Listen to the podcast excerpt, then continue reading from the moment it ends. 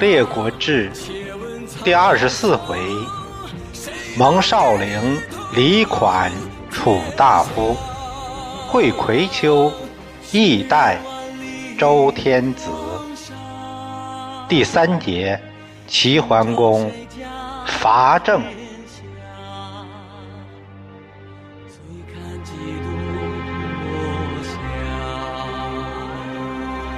泪洒谁家铠甲？你兵落马，女子写信，修我兵家。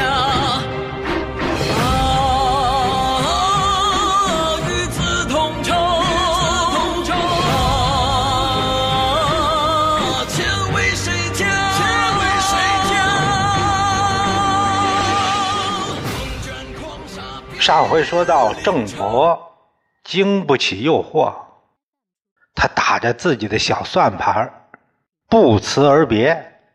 这下可惹恼了齐桓公，这也太让他寒心了。当时就想以世子之名发兵讨郑，让管仲给拦住了。郑与周接壤，此必周。有人诱之，一人去留，不足以阻大计。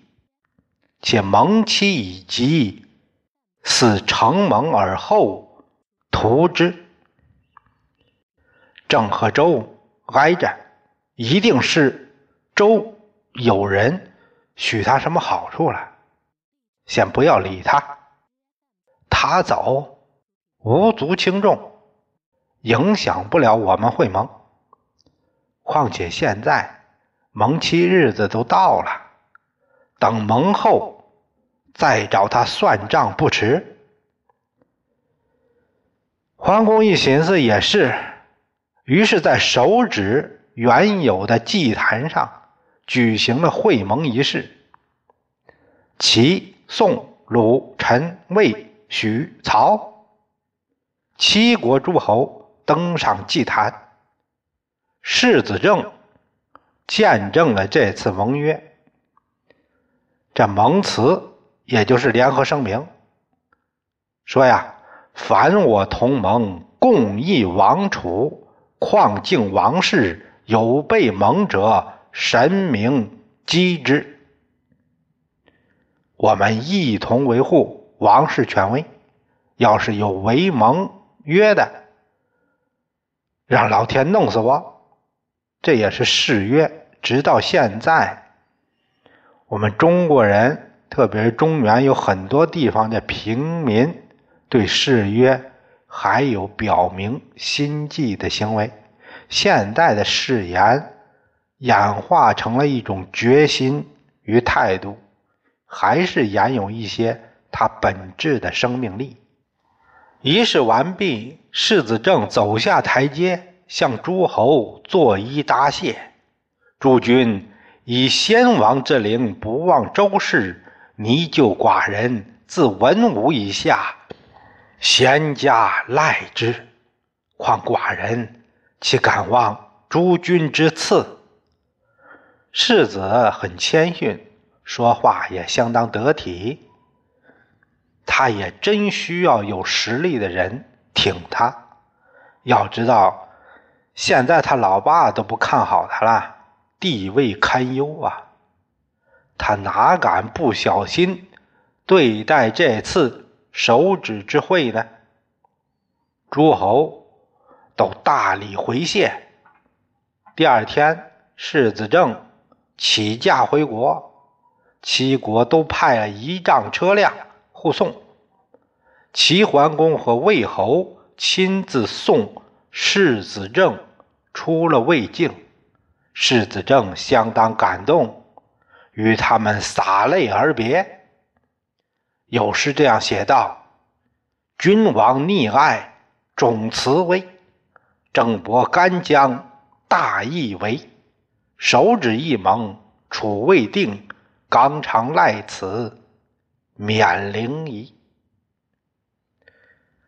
郑文公这边也关注着手指的动向呢。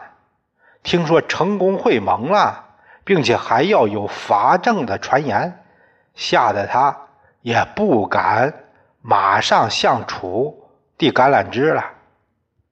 这个周惠王按说是经历过磨难的人，他兄弟子颓的教训就发生在他身上，就是因为周庄王爱子颓，导致长幼紊乱。差点儿，他被杀，被逼的跑到了郑国燕地，这事儿都忘了。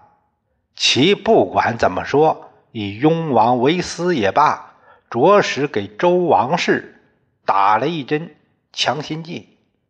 要不哪个还会尿他呀？周惠王对长期以来支持他的齐不用。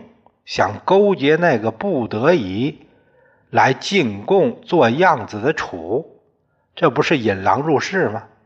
人家楚自称为王的，怎么会甘居在你周氏之下呢？郑伯见利忘义，也看不清自己几斤几两，梦想着重新光复武装时代的辉煌，你也不想想。现在自己本身都不能自保，还要去为州站台，那不笑话吗？有时候也真是利益诱惑，轻而易举的就迷住了你的双眼。楚成王听说郑从手指不蒙而归，他乐了。武德正矣，哈哈，正是我的啦。于是派人先见到了申侯，表明想和郑修好。楚使为什么会直接找申侯呢？原来呀，这个申侯曾经在楚当过官，口才好，虽然好贪。但会来事儿，把楚文王拍得服服帖帖的。文王甚宠信之，在文王快不行了，临终前，他怕后人不能容申侯，赠以白璧，白璧当时最好的玉了，让他投奔他国避祸。可见人家的关系不一般呐，自己临死了还惦记着申侯的安危。于是申侯就来到了郑国，当时是跑到了厉公居首的厉。厉公当时还是亡国之君呢，啊流亡之君，他属于申侯在厉公那儿。也是得到好评，宠信如在楚时，和在楚文王那一样，混得要风有风，要雨得雨。厉公后来复国，任命申侯为大夫，所以这个申侯在楚的很多旧臣都和他关系很好，因此楚成王。也基于这一点，让他从中怂恿背齐弑楚。申侯就私下对郑伯说：“啊，非楚不能敌齐，况亡命乎？不然，齐楚二国皆将仇郑，郑不知矣。”现在只有楚国可以和齐抗衡，况且那不还有亡命吗？周王也是这个意思啊。要不然齐楚两家咱们都得罪了，那我们还不得灭国呀？郑文公也是六神无主了，这一步错了，步步跟不上点儿，啊，就派申侯向楚。暗送秋波，周惠王二十六年，齐桓公率盟军伐郑，为新密。新密啊，就是郑的新都，找他算账来了。这时候申侯在楚还没回来呢。他听说齐桓公为郑，他就给楚成王说：“啊，郑所以愿归羽下者，正为为楚足以抗齐也。”王不救郑，臣无此以复命矣。申侯说的可不是吗？人家郑让我给撺掇着归楚了，认为楚可以为靠山。现在人家郑有事儿了，你们楚要是不管，那不是打我脸吗？我回去怎么说呀？楚王就和大臣们商议这事儿。另一子文说。当初少陵之役，许穆公死在了军中。齐桓公很是感动，许国表现的最积极。王要是以出兵伐许，诸侯必救，那郑也就解围了。楚王认为可行，亲自率师伐许，诸侯果然救许。郑的围也就解了，楚王也就回师了。申侯这次进言是为郑立了功的，这是不假。所以申侯回到郑国，他就自以为功，洋洋得意，还指望着大大的受赏呢。郑侯对申侯居虎牢关的事儿，认为他做的过分，就没有再封赏他。申侯心里啊就很不高兴，怨言当然也少不了。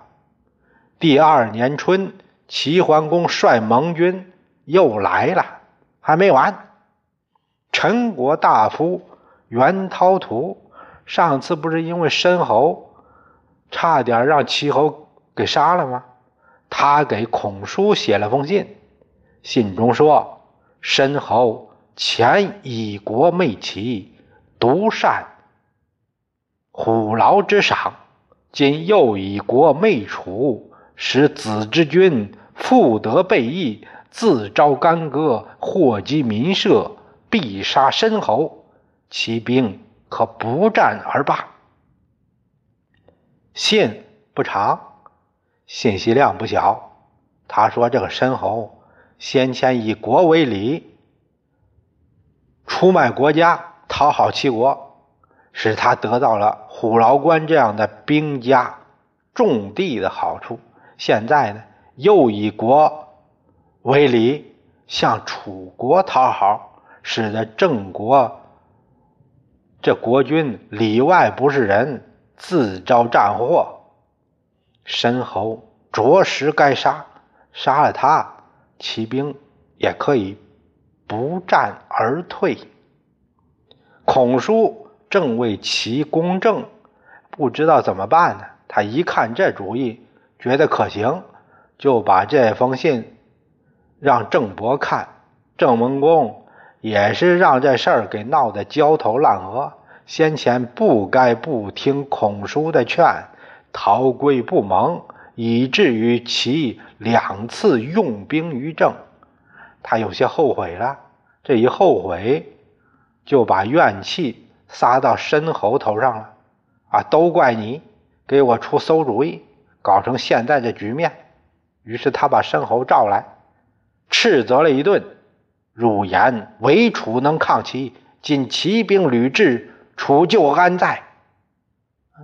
你说只有楚能抗齐，现在齐兵总来打我，呃，楚国的兵呢？申侯还想解释，郑伯一挥手。左右武士推出去，把脑袋给拿下来。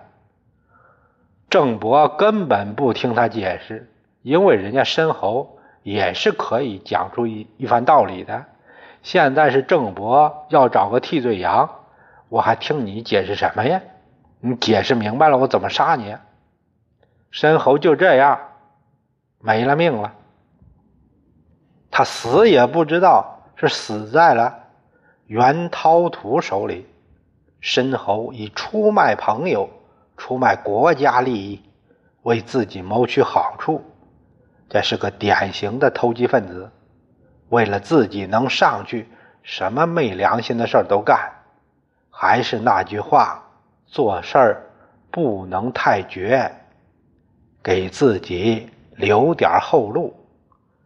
袁涛图虽然是为了报复，但他说的事儿是不假。郑伯让孔叔把申侯的脑袋用盒子装上，来见齐侯。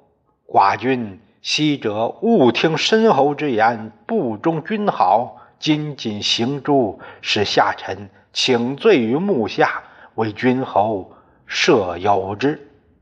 我家主公因为听了申侯的谗言，一时糊涂，是我们不对。现在把这个佞臣给杀了，派我来向您请罪，请求宽恕。齐侯啊，对孔叔印象很好，知道他是一位贤者，就不再怪罪郑了，算是谅解了。于是桓公又召诸侯在宁母。会盟，宁母是哪儿啊？现在的山东金乡县东南，也可能有批判郑文公的意思。郑文公没敢亲自去，他不单是逃盟的事儿，还有周惠王密信的事儿。这要是齐侯知道了，那还了得！他内心有鬼，所以不敢去，派世子华作为特使，代表自己出席。世子华这次赴会也是怕的要死，主要还是怕开批斗会。这怎么办呢？他琢磨着想个全身而退的办法，于是他见到齐桓公，私下。约定齐桓公要夺政弑齐。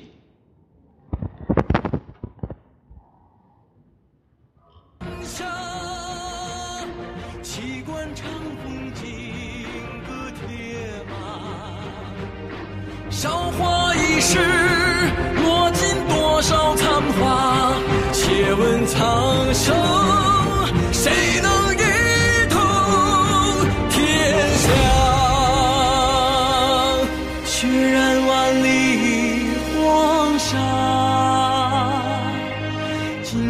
谁家天下？醉看几度落霞，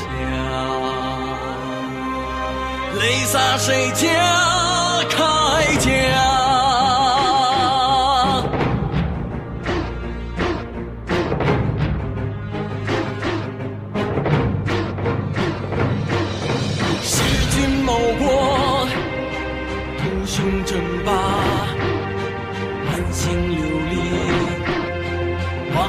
天涯。